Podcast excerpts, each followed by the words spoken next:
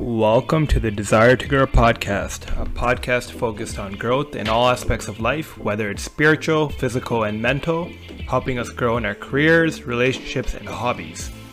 I'm your host, Sam Dish, and this is episode 7 with George Khalife, Vice President at the Toronto Stock Exchange, connecting U.S. companies to capital. Welcome to another episode of the Desire to Grow podcast. I'm very excited for my next guest today, as I'm on my journey of talking to extraordinary millennials who have experienced growth. Today, I'm speaking to George Khalife. He is a millennial who's experienced a lot of growth. He is currently working at the TMX as a vice president, where he's developing the Midwest and U.S. business. He is a graduate from the Telfer School of Management in University of Ottawa. And I actually met George at a conference 2.5 years ago. So it just tells you, like, these small interactions that you have, you never know how far they can go. So I messaged him a few weeks ago. We had a chat. I'm like, hey, would you like to be on the podcast? And now we're here. So can't wait to begin talking to him, hear his story. And welcome to the show, George. Hey, I appreciate you having me on, man. I still remember that conference too, by the way. I think it was around like Bookback, if I'm not mistaken. You came up and you're like, hey, listen, I've downloaded the app. I really like what you guys are doing. I have some thoughts on features you guys can roll out. So it was a pretty smooth interaction. So definitely appreciate your hustle as well. Yeah, no, I actually loved talking to you. And I think at that time too, you were doing a workshop on sales and storytelling. Yep. And that workshop really hit home for me. Like the way you told everything and the way you interacted with everyone, like it was definitely a good interaction, a memorable one for me for sure. So yeah, and George actually has his own podcast too, the Let's Grab Coffee podcast. So he's a podcast host himself. Love the podcast, so I definitely check that out too. Dude, I gotta say, it's much easier being on this side. You know, when you're a host and you're the one asking all the questions, you have to do the editing, you have to do the scheduling, all that stuff. It's much harder being on the other side of it. So yeah, kudos to you for starting. Thanks, George. Thanks. So with these podcasts, I do definitely, with it being the Desire to Grow, start off with that growth mindset. So when you hear this term growth mindset, what does that term kind of mean to you? Yeah, I think for me personally, you know, the way I would think about having or developing or just even maintaining a growth mindset is really always developing that self-awareness within yourself, right? Personally and professionally. But also figuring out ways that you want to grow, right? You want to evolve. And that can mean macro or micro things within your career, right? So as an example, if you're on the sales side, having a growth mindset is not just saying that, okay, well, I'm an extrovert, I have charisma, I have that, you know, that personality that would entail a salesperson, but what can I do to actually grow beyond that, right? What are the techniques I can develop? What are the sales courses I can go to, the meetups, the different people I can align myself with? It's always just being 1% better than you were yesterday and always trying to develop or hone on your skills. It's never, you know, seeing that finish line. I think that to me at least is a growth mindset, and knowing that, and I think it's easier when you surround yourself with people who are always smarter than you. You know, like just a couple of days ago, we had a FaceTime chat with a couple of friends of mine, all of whom are in Toronto. Dude, these guys are like 23, 24, 25, and we're throwing around different investment ideas, things they're coming across. And I'm sitting there, you know, now 27, and I'm like, this is crazy. You know, yeah. All of these guys to me seem so accomplished. They're doing so much. So it kind of gives me the fuel to constantly want to be better. And so I just think it's having the ability to recognize that it's never enough.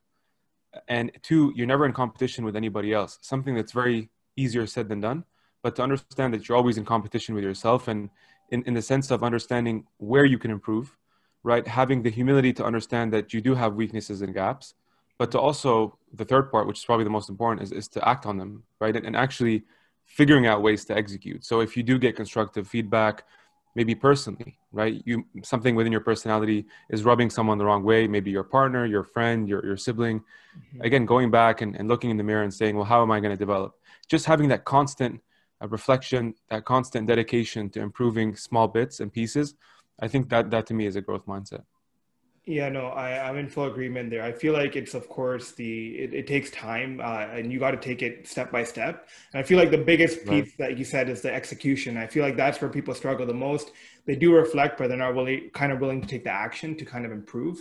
So like it's like a two sides of the coin, right? It's like, of course, you have to assess where you're going, but you definitely got to take that action to kind of take it to the next level or take it to the next step. Yeah, well, the hard part, just on that last piece, and I think this is important to talk about, I'm going through this in different ways, and I'll explain how, but like that last piece you were talking about in terms of execution, the reason why sometimes that's so difficult is take something as like a morning routine, right? We all know hypothetically what a great morning routine looks like. You know, like the person that does everything that you think is great, right? Wakes up at like 5 a.m., right? The 5 a.m. club, goes, does a cold shower, meditates for like 40 minutes. But dude, that's like when you do all these things, works out, has like a vegetable shake, you know, like all these things that ideally are great to do can seem very daunting, right? Especially if you do none of them. And so when you look at this massive list and you're like, what the hell am I supposed to start with? First of all, I'm waking up at like 7, right? I love warm showers and hot showers. How am I going to step into a cold shower, let alone do that at 5 a.m.? You know, so I think the problem is you want to be perfect. You want to be perfect immediately. You want change to happen in a day, and you want change across every dynamic of your day. That's not going to happen. And so just the important piece about executing it, as far as what's been working for me, is just pick one thing that you can really start tackling slowly and just take it day by day, but also not in massive magnitudes. So if you wanted to do a cold shower, it's okay to start hot, let's say, go a little bit warm, and do like a second with a cold shower and then jump out, right? Just one small example. Versus saying, you know what, today I'm going to do a 10-minute cold bath. Like that, it's a massive step forward, and it's going to discourage you to continue actually creating lasting change. No, I love that. Something I can really resonate to, like through working out, right? When you work out, you're taking in small chunks, right? You're increasing your flexibility. You're not going to lift like 3 plates on the first day. You're kind of taking it step by step. And right. It's like that gradual progression. They call it progressive overload in fitness.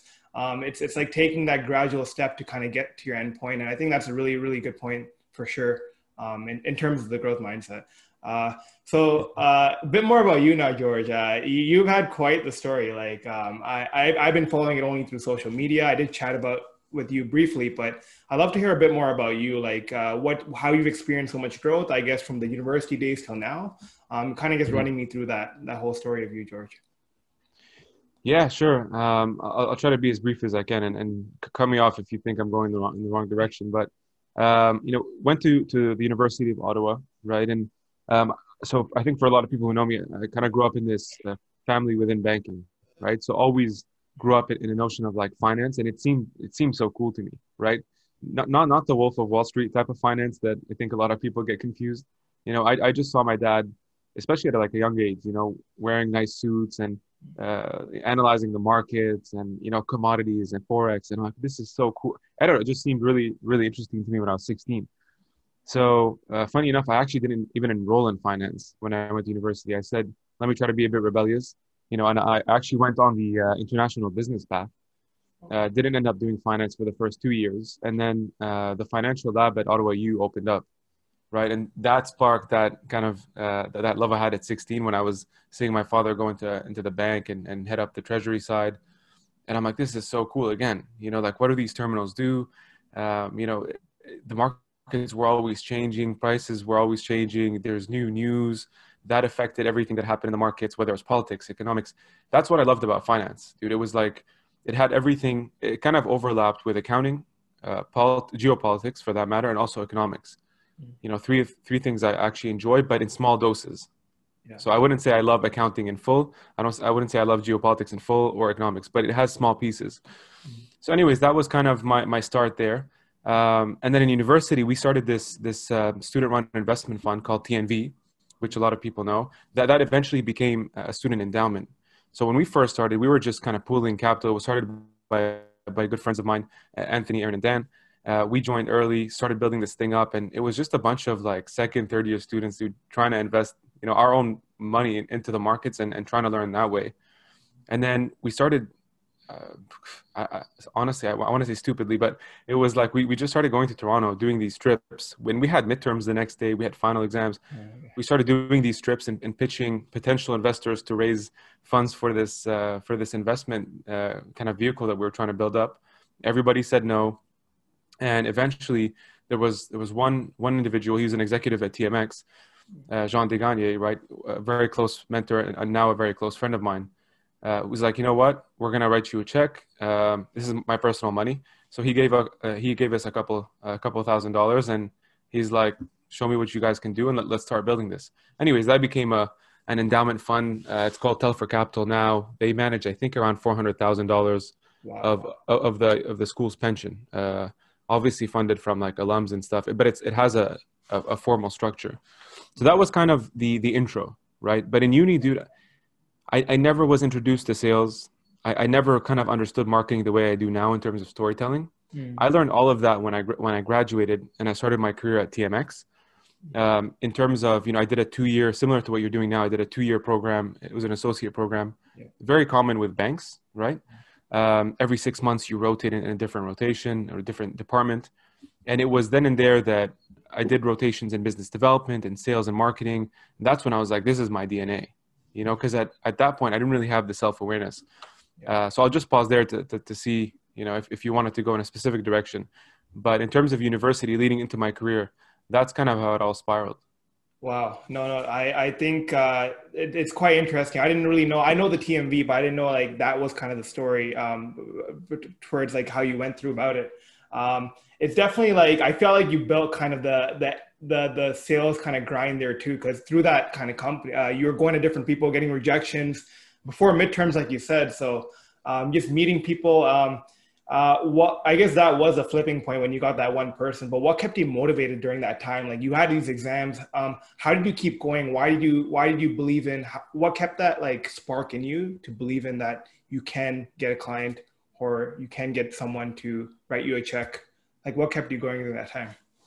Yeah, I think, a couple of things there. So the first part was back to that environment, right?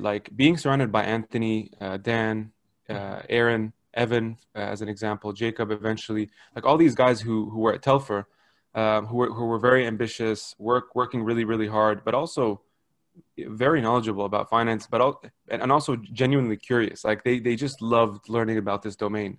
Being surrounded by individuals like this, dude, was infectious. I can't tell you the difference that being part of this kind of group versus the group that on a Sunday were out partying, they didn't give a crap about university, they didn't give a crap about where their future was heading. And honestly, man, I'm super thankful for the opportunity that, because these are small choices. It's like the butterfly effect, one wrong choice, one wrong person, and your entire future can get dissuaded, right? And in ways you might not even want it to. So I think the first part was just being surrounded by these individuals who were super ambitious. And that was infectious. It was kind of competitive too, friendly. I mean, in a nice competitive environment where we all wanted to be better, and we would get grilled. We had weekly pitches, so we were responsible for different sectors. Mm-hmm. And if you came in and you pitched, and that happened to me, you can ask Aaron about this. They destroyed me, dude. I pitched this petrochemical company at one point I knew nothing about, but financially they looked solid for some reason. And anyways, I came not prepared, let's put it that way. And I got destroyed. And it was these small lessons that we really learned early on is to come fully prepared. Don't bullshit what you're talking about. If you don't know an answer, say that you'll figure it out and come back. And then just to your point about persistence, that's what it taught us, right? That, listen, we're going to graduate in 3 years with the same paper, the same font type, size, and text on this one piece of paper. Yeah. It's not going to set me from a brand perspective aside from anybody else. What am I going to do today that not only is going to set me kind of differently, right? But it's actually going to give me the skills practically to execute what I'm learning in school. And so we'd come back, imagine we do this, we'd go back to class with portfolio management and all the stuff that we're putting into practice with our own money. Now we're learning. So we're grasping it so much quicker than maybe other students are. So I just knew early on that the brand was so important, right? What was the story that I'm going to create from university? And how am I going to leverage the story to get me into a career that I really, really am excited about? Mm. No, I love that because I love how it goes back to the growth mindset there, right? The fact that you're persistent, like you said, you had some presentations that weren't that good. You're talking about this company you didn't know, but what did you do there? You kind of reflected, right? You didn't keep doing the same thing. You reflected, and then the biggest thing you said was surrounding yourself with the right people. Right. You think I can resonate with too. The company I was keeping in first and second year was partying all the time, didn't really care much about school. And then when I shifted that company to people who were more ambitious, wanted to grow. And that's kind of when I think the biggest thing changed. And like you said, just ink to paper, right? A degree, what you want out of your degree is going to be what you get out of it in terms of how impactful you make it. So Sam, that's so true. That's so true, man. Just that last point. And I can't tell you how much I've seen this, right? I'll give you an example. You're a fit guy. I've seen your transformation on IG, so appreciate the hustle there. I went through something similar, actually, like in early university as well. And I know how addictive that could be in a good way. I would say obsession, actually, with in a good sense. Thankfully, it's on fitness and not something else. But dude, it's crazy how many times, like, you'll hear, and you probably have, right, colleagues who are either in the same department or team that you're in, or friends that were in university and said, man, I hated university, you know, like it did nothing for me and blah, blah, blah, all these like lame excuses that you can throw around. And you know what, maybe they could be true, right? Like maybe you did go to a school that didn't have a great brand name. Maybe you did go to a school that didn't have a great co-op program. Maybe all these things that you can throw externally. But how many questions have you actually directed to yourself and saying that, well, what did you do that was proactive, right, in changing what you wanted in that outcome?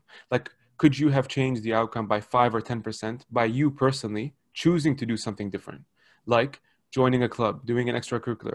And I'm not saying, you know, be a boring ass person for 4 years of university. These are the golden years too. Like, you want to have fun. I'm not saying don't have fun, but, you know, in retrospect, when you're around people like that, you're humbled immediately, right? It's kind of like, again, in the gym, like you think you're all tough shot. You enter a gym, like let's say Gold Gym, and you see all these individuals around you. You're like, I got a lot of work cut out for me, right? And there's nobody that's going to do that for you, right? So yeah, a lot of it is self-directed.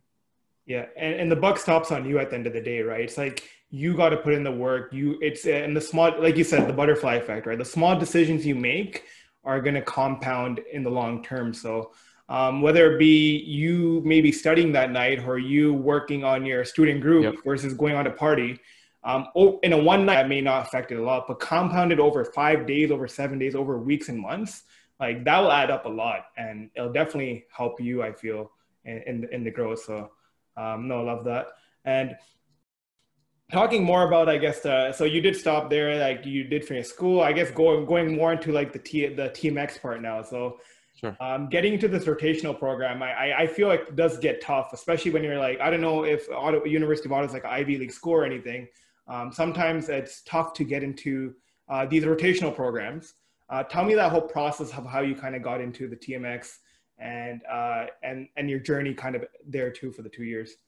Yeah, sure. So again, well, first of all, Ottawa U is not an Ivy League, and that's okay. Right. I was actually very grateful I didn't go through an Ivy League. One of the most influential books or impactful books, at least for me, on this specific topic was David and Goliath by Malcolm Gladwell.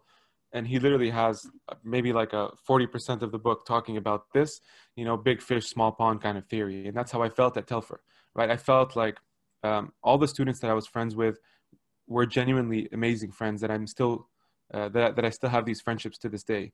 I felt like when I graduated, and it's not me, just like people know how close I am to the school, and for a good part, dude, like I just think that was important in this whole piece, right? The opportunities that you get, especially again, if you're that proactive person that reaches out, if you're successful and a performer, you get more of the spotlight, which is great, right? Mm-hmm. Anyways, the way this all came about. So remember I told you that there's this financial lab, right? Yeah. In third and fourth year, I actually signed on to be part-time, right, as a lab assistant. So helping students with their courses leverage these Bloomberg terminals for their coursework. And I thought that was cool. Part-time, it's at school, why not, right? It's kind of easy to do. And I loved being in that environment. Close to the end of the third year, everybody was, as you went through, like everybody was applying to like 300, 400 online jobs and all these online applications, and everybody looked so stressed, dude. And I'm in this lab, and a buddy of mine comes up and he's like, George, where have you been applying to? You know, time is running out. And he just looked so flustered. And I'm like, to be honest with you, man, I haven't applied to anything yet. And he's like, what? Like, stop your BSing. Come on, man. I know you're always on top of this stuff. There's no way you're not. And he's like, well, if you're not doing that, like what we're all doing, what are you doing? And I'm like, dude, well, think about this. If you just told me exactly the answer as to why I'm not doing it the way you're doing it, because if everybody in our class, and that's about 100 people, if everybody's doing exactly what you're doing, how am I going to stand out? That's stupid, right? I'm not going to do that same formula. And he's like, okay, well, so what are you doing that's different? And I said, I've spent the past 3 years with TNV, going to Toronto, meeting these people, networking, grabbing coffee, which became the name of my podcast, right? I was doing all of this for this moment. I've been building my network so that when I go to apply, I'm applying to firms with individuals who I respect, who, you know, not necessarily look up to, but like whose personality I can resonate with. Like, this is someone who I can align myself with for the long run. And it's a company I'm excited about. And so the way I'm applying is sending a quick LinkedIn note, maybe an email. Hey, XYZ, just wanted to let you know, I found this incredible opportunity at the firm. Anyways, I know we've been friends for quite some time. You know, hopefully we can catch up on the opportunity. Just click, right? And maybe they're going to pass the resume. Maybe they can throw a name. You know, just this small, slight leverage that you're going to have over everybody who just applies online with no context, no warm intro. Yeah. So anyway, and in doing this, I end up, I'm like, okay, so who are the 10, 20 people? I made a list, literally. I made a list of all the people who I'm close to or who I've gotten close to.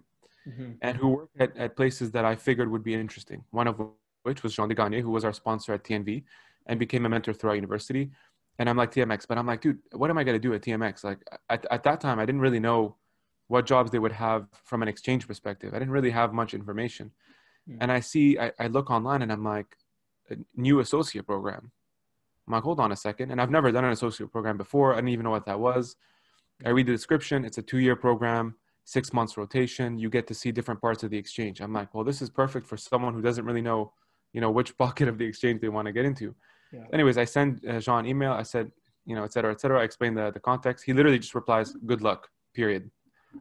I'm like, all right, dude, I guess, you know, we don't want to have any conflict here. So yeah. I understood why he did that. Mm-hmm.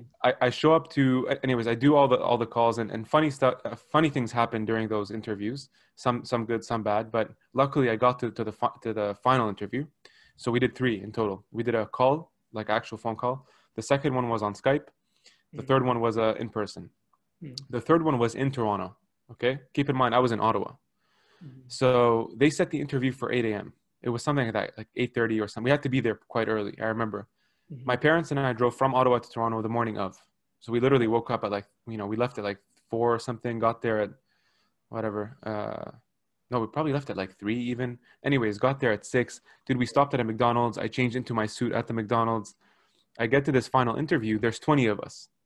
Okay, 20 of us. Everybody there, I would say maybe 80% are from Ivy League schools. Mm-hmm. In Canada, right? They're not like Harvard. We're talking UBC, Queens. People know in Canada what I'm referring to. Yep. McGill, the top schools. I was the only one from Ottawa U. So I get in the room and, you know, we're kind of having small talk. They had a little bit of a breakfast. We're talking in this big conference room and everybody starts kind of smirking like, oh, the Ottawa U, you know, like, all right, well, one down. You know, if there's 20, now we're only competing with 19. Thank God. Like, you know, the law of averages, right? UFT's there and, yeah. Anyways, I'm like, it's all good, baby. Let's go. Like, this is perfect. Actually, I need more of this, you know, keep fueling my fire. I end up doing 2 interviews. The final one, and here's how funny how things turn out. Mm-hmm. The final interview was with John McKenzie, who at the time was the president of, the VP of finance or the CFO at CDS, one of our businesses, the depository. He's now our CEO, right? So imagine how far things, and this was like 5 years ago. Wow. Anyways, it came full circle. We finished the interview. Dude, on the way back, I'm driving with my parents. My dad's sitting right next to me. I get a call from Jean. He's like, hey, are you driving? I'm like, no, I'm cool. And I'm literally on the highway. I'm like, no, I'm stopped, man. Don't worry about it. What's going on? He's like, all right, I just wanted to say congratulations, you know, for joining us at TMX and you're part of the first cohort. I was the only associate to make it externally. So there were 5 associates actually for the first cohort. The other 4 all had internships at TMX previous. Mm-hmm. So anyways, man, it was a nice kind of full circle moment, just to say that it doesn't really matter what school you go to. If you put in the hustle, you put in the work, again, all the stuff that I did leading up to that, I think helps a lot. Wow. Such a inspirational story, I feel too, and I really resonate so much with that story too, because even Ryerson, it's not like one of the top schools you can say from an Ivy League standpoint. And when you said 80%, 20%, like I that reminded me of my final round too, because it was like 30 of 25 of us, I think. And they only ended up hiring 5 at the end of the day out of the 25. Right. And it was funny because there were like one or two Ryerson, and two out of the five ended up being from Ryerson. So it just goes back to say, like, if you can stand out, I feel like once you get to the interview, like your resume doesn't really matter. You're like a clean slate, like how right. you present yourself and how you perform in the interview and how you represent yourself, I think will be the biggest thing. And just to go more into this, like, I feel like the biggest thing with associate program is they don't only expect you to know everything. Like, people think going into the interview, like they have to be an expert at Excel or they have to be an expert at certain things. It's like, I think that what they're really looking for is just your mindset, your mentality, how you talk, how you present yourself. And right. yeah, like that, I really resonate with that story, man. That was thinking back. So yeah, I guess for the audience, what I want to address here is, like, when you're applying to different associate rotational programs, like, don't be afraid, or don't be, especially if you don't go to like a high tier school, like apply to it. Right. And don't take the direct route. Like you said, if everyone's using the same formula, you're going to down your chances. But if you do the indirect route, like LinkedIn, I feel like back then that was like 5-6 years ago now, 5 years ago.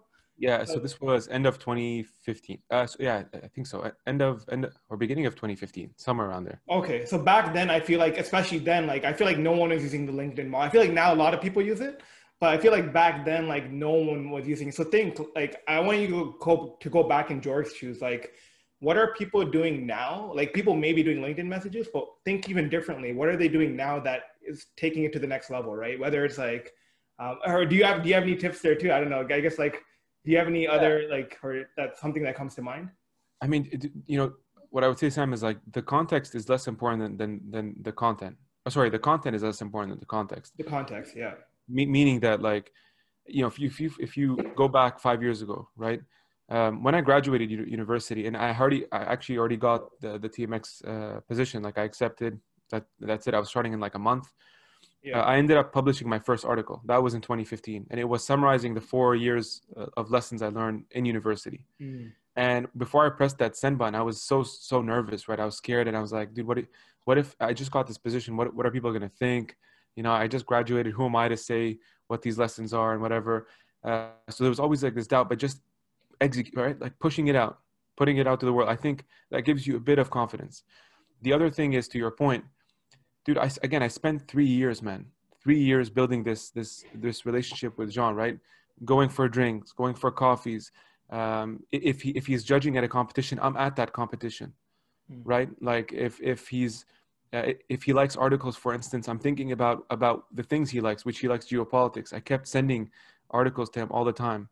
If he gives me advice, really internalizing it, but like in a month, you know, sending him a quick note saying, hey dude, I actually applied one of the things you mentioned, right? Mm-hmm. So really just doing everything in my power to build that relationship. Now, it's not like I mean, obviously it's nice to have that warm intro, mm-hmm. but if I wasn't a good candidate, there's nothing he really could have done to say, he wouldn't have wanted me to be inside, right? Yeah. So, and I didn't even interview with Jean at the end because of that. They didn't want to have any conflict. They wanted to be neutral.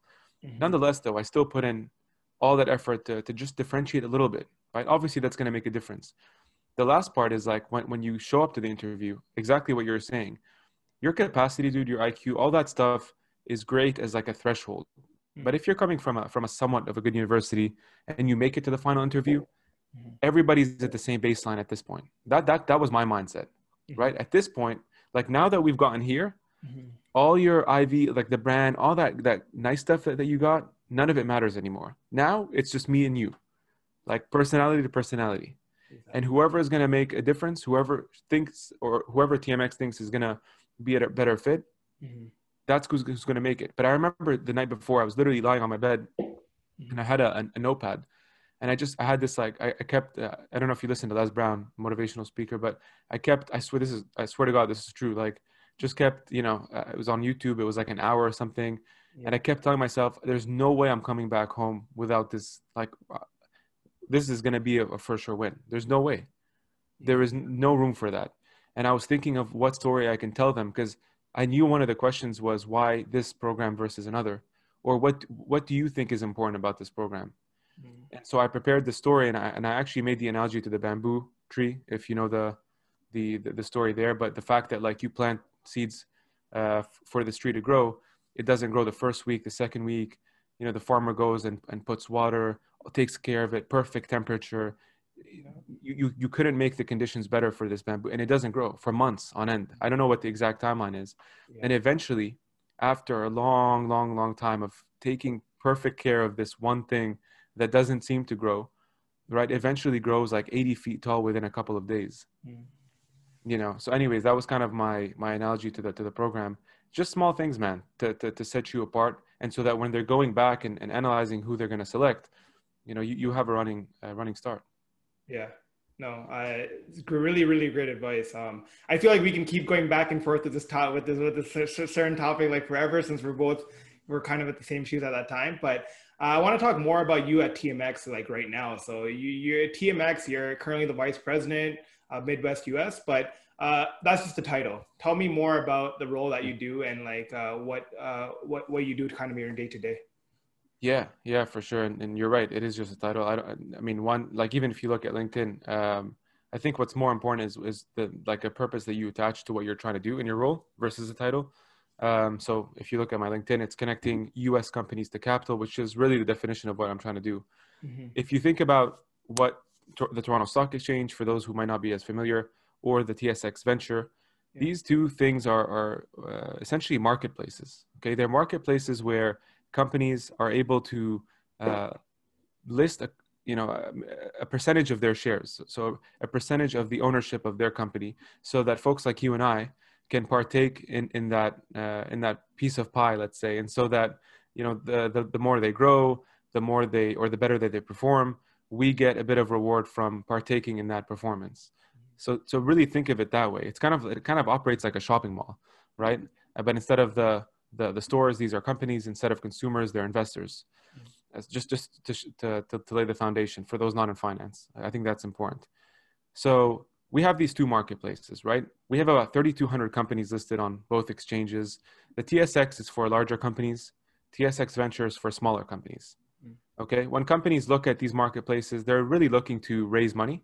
So these are like venues to be able to raise money for growth, for acquiring other companies down the road, but also for profile, right? For exposure. For any entrepreneur listening, this is like the Super Bowl of going public. The Super Bowl of entrepreneurship. That's kind of the example I used, right? It really is, man. There's a celebration around it. There's, there's headlines. It's a massive, massive milestone, right? For any entrepreneur, dude, you're taking literally an idea on a Kleenex paper or a tissue paper or just a blank piece of paper, and you're getting to the podium where you're raising at times 2 million, at times 20, and at times 200 million. So it's a milestone regardless. And I think that's what's cool. Back to what we're doing in the US, we're taking this concept, right, of helping companies raise public capital, taking it to, a country where going public is a different kind of beast. So in the US, when you think of going public, typically here, the median IPO size or the median financing size when companies do this sort of thing is about 250 million. In fact, if you just look at Chicago, the average financing size for companies that end up going public is 150 million. So all this to say that in the US, the big takeaway here, companies are much larger in size, but they're also doing much larger financings. Yeah. In Canada, it's a different market, dude. We're really focused on small to medium companies. Now, obviously, we have larger companies, and you've seen the big tech run we've had.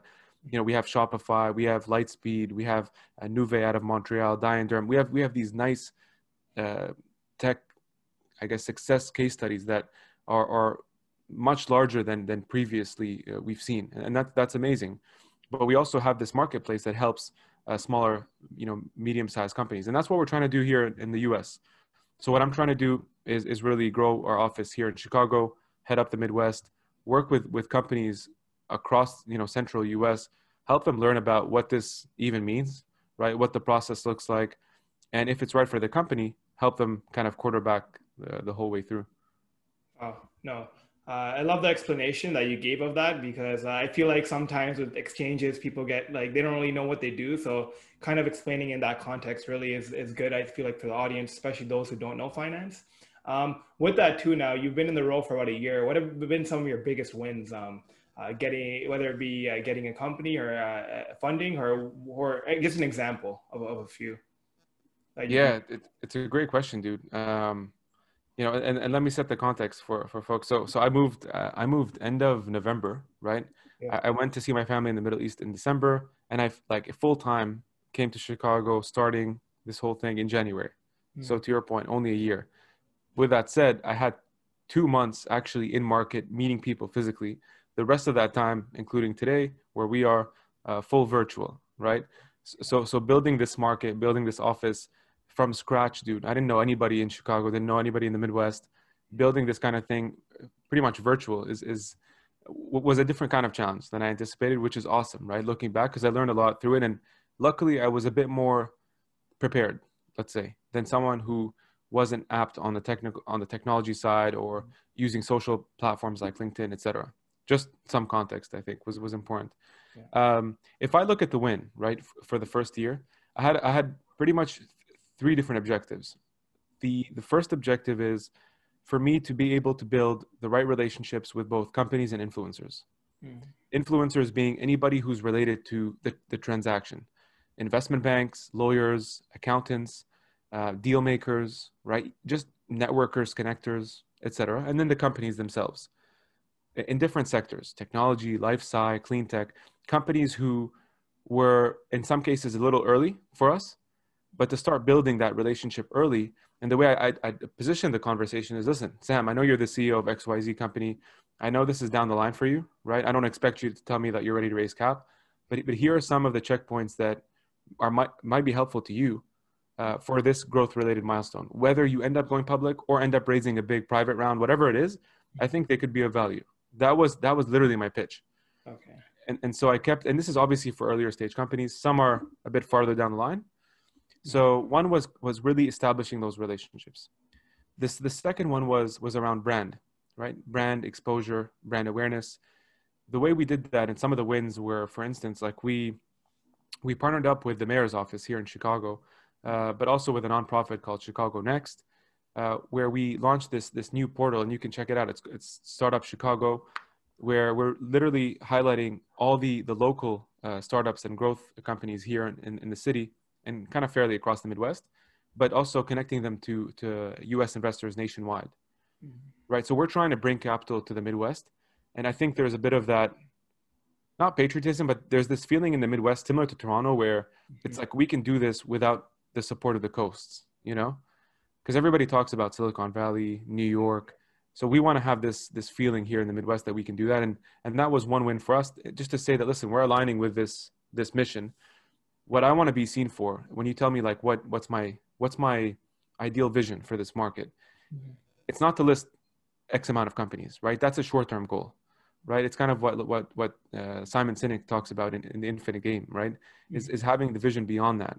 Dude, I want to do two things. I want TSX and TSXV to be part of that conversation.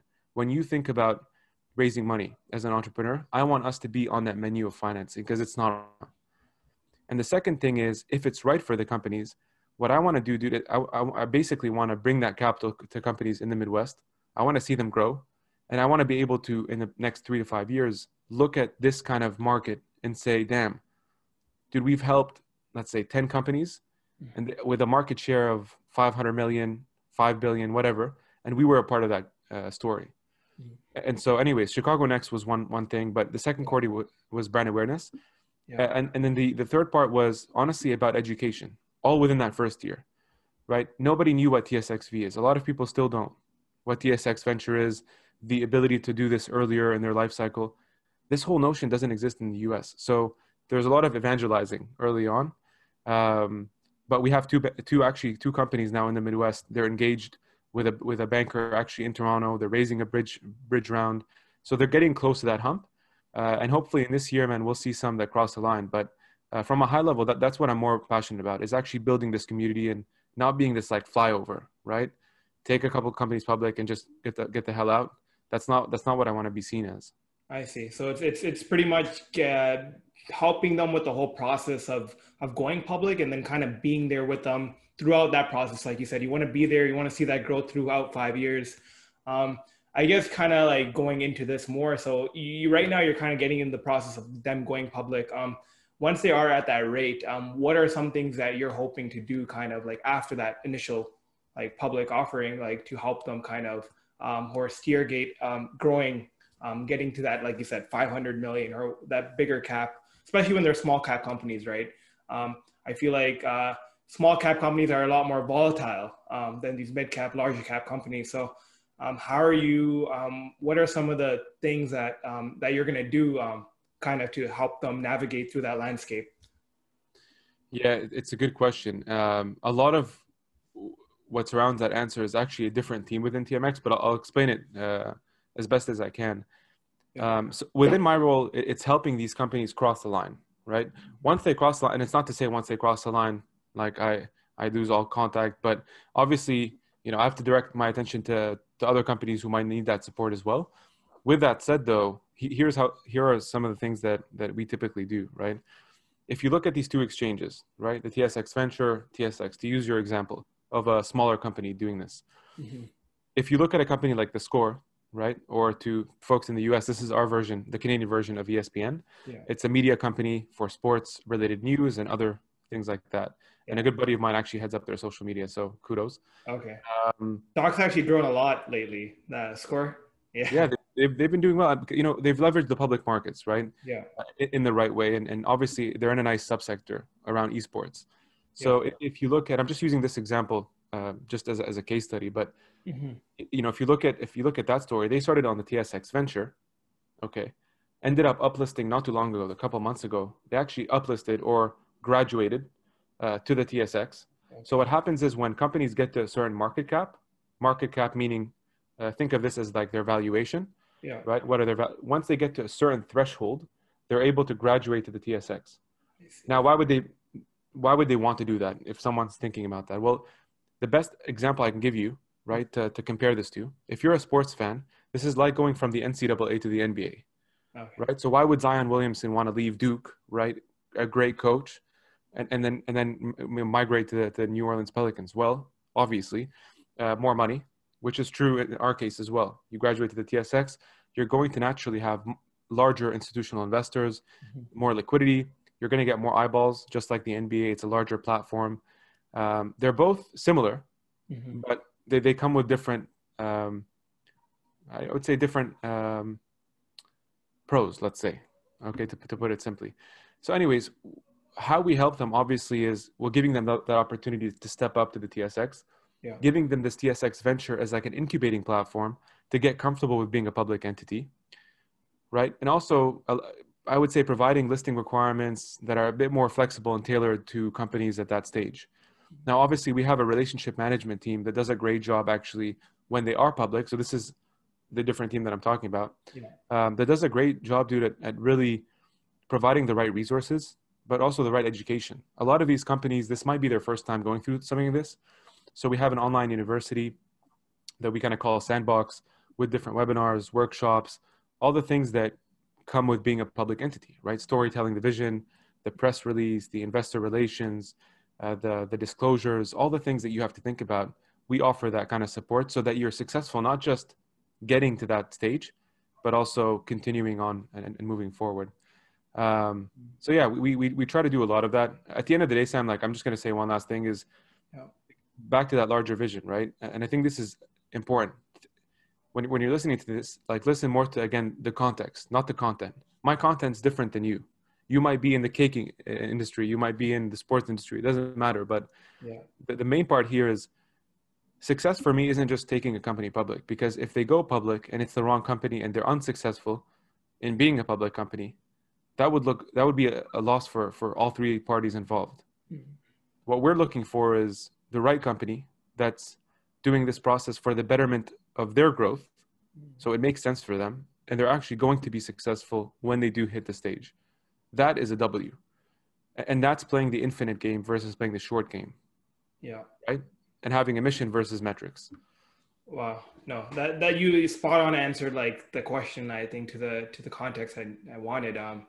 But yeah, no, that's good to hear. I do want to go into this, but I kind of want to move to the next part of the show too, which is more about now. We kind of talked about you, we talked about the company you work at, we talked about the growth mindset, but I guess tying it in now, but what's one thing you kind of wish now, like before all this happened, you've been in this great role. What's one thing you wish you knew before you started your career?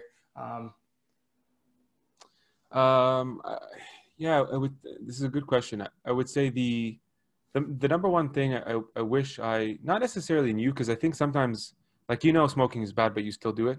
You know, sometimes there's a bit of that, but I wish I internalized a bit better that it's in some stages in your career, taking the stairs is better than taking the elevator, right? And I've said this a few times before, but what I mean there is, at some points in your career, you're going to have opportunities to jump up. Okay, to be a bit more general, jump up meaning in salary, a different opportunity, and it's difficult when you're younger and you're just starting out in your career to decline those opportunities for the greater vision that you might have, right? And really understand and visualize what that could be in terms of where you are today. So what I struggled with early is the ability to say no, the ability to stick through with certain things, because a lot of things came my way, you know. And if it was a better pay, a better or, you know, a nicer, a flashier title, a sexier title, a bigger promotion, you just jump on it, right?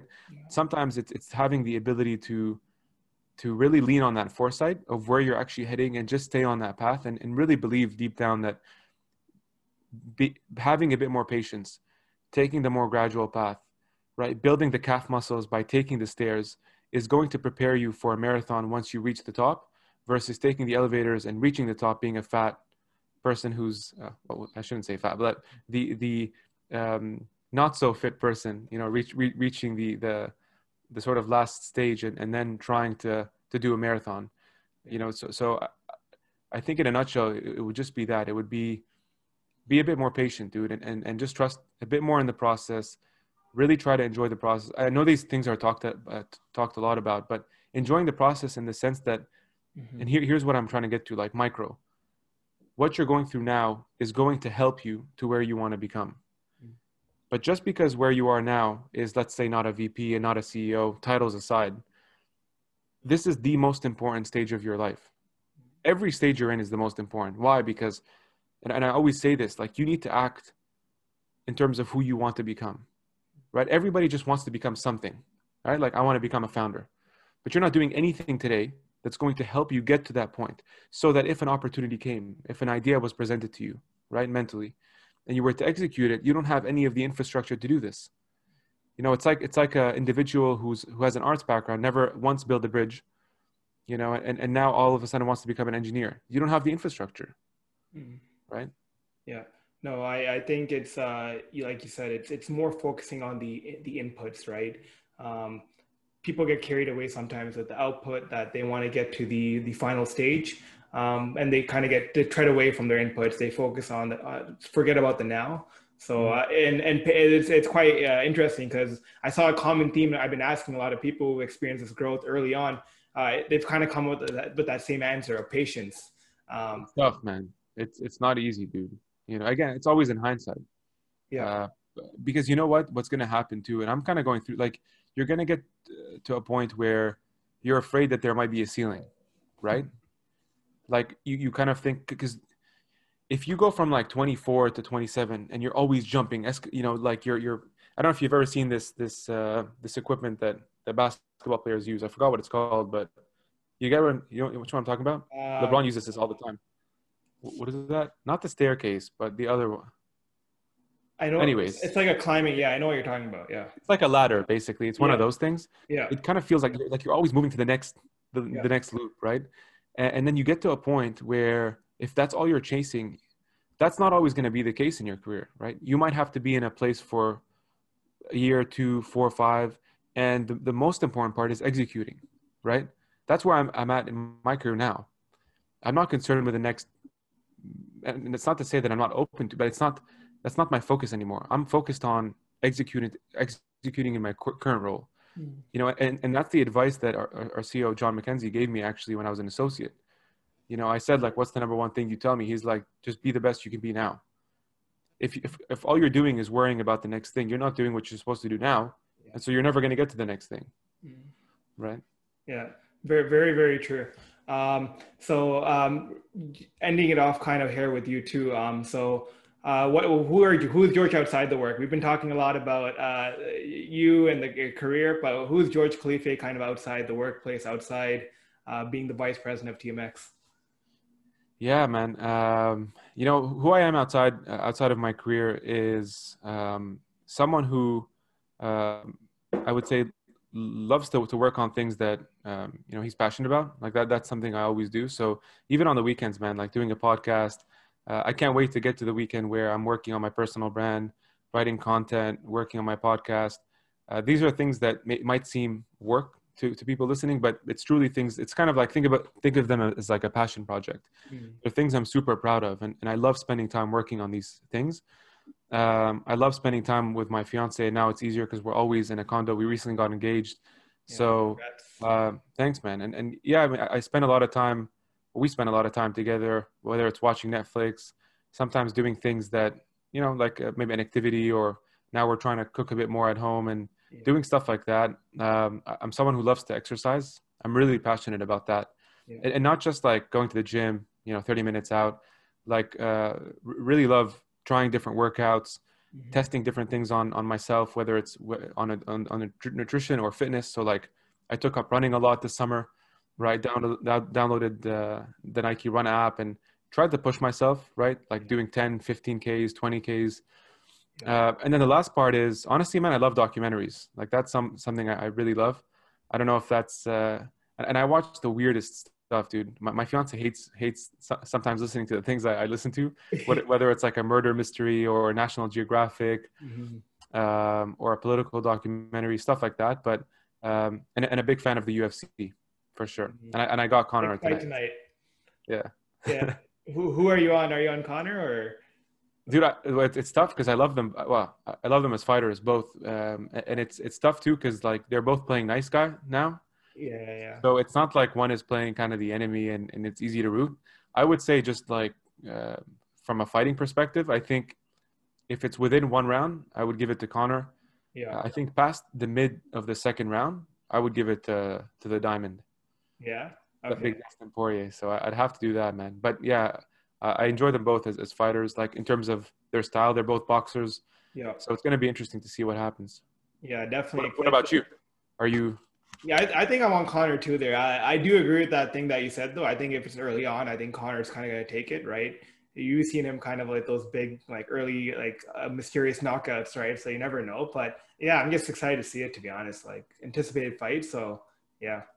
Love it, man. Yeah, George. So we are almost at time. So I appreciate you being on the show with me today, man. I learned so much from you. It was great hearing your story, who you are as a person, and it kind of translates to that mindset, right? Because hearing how you speak and hearing your experiences, it just shows that you have to go through everything you've gone through to kind of get that growth mindset. And it's the way you approach things and the way you act through them. So I really love this chat, George. I love connecting with you again. And I really appreciate you being here today with me, man. Thanks to you, dude. I mean, for doing this on a Saturday, and good luck to you on the podcast. I know you just, you know, recently joined the program as well, so I have no doubt that you're going to keep crushing it. And I would say, you know, being someone who also portrays this growth mindset that we're talking about. So keep it up, man. Keep fighting the good fight, and hopefully we'll do this again soon. Thanks, George. Talk to you soon. Thank you for making it all the way to the end of the podcast. I hope you all enjoyed the episode. It would mean a lot if you could leave a rating on the respective platform that you're listening on, and also give me your feedback to improve future episodes. I'll be moving to a tri-weekly schedule moving forward, so episodes will be posted once every 3 weeks. And yes, thank you for your support and hope to see you all next time.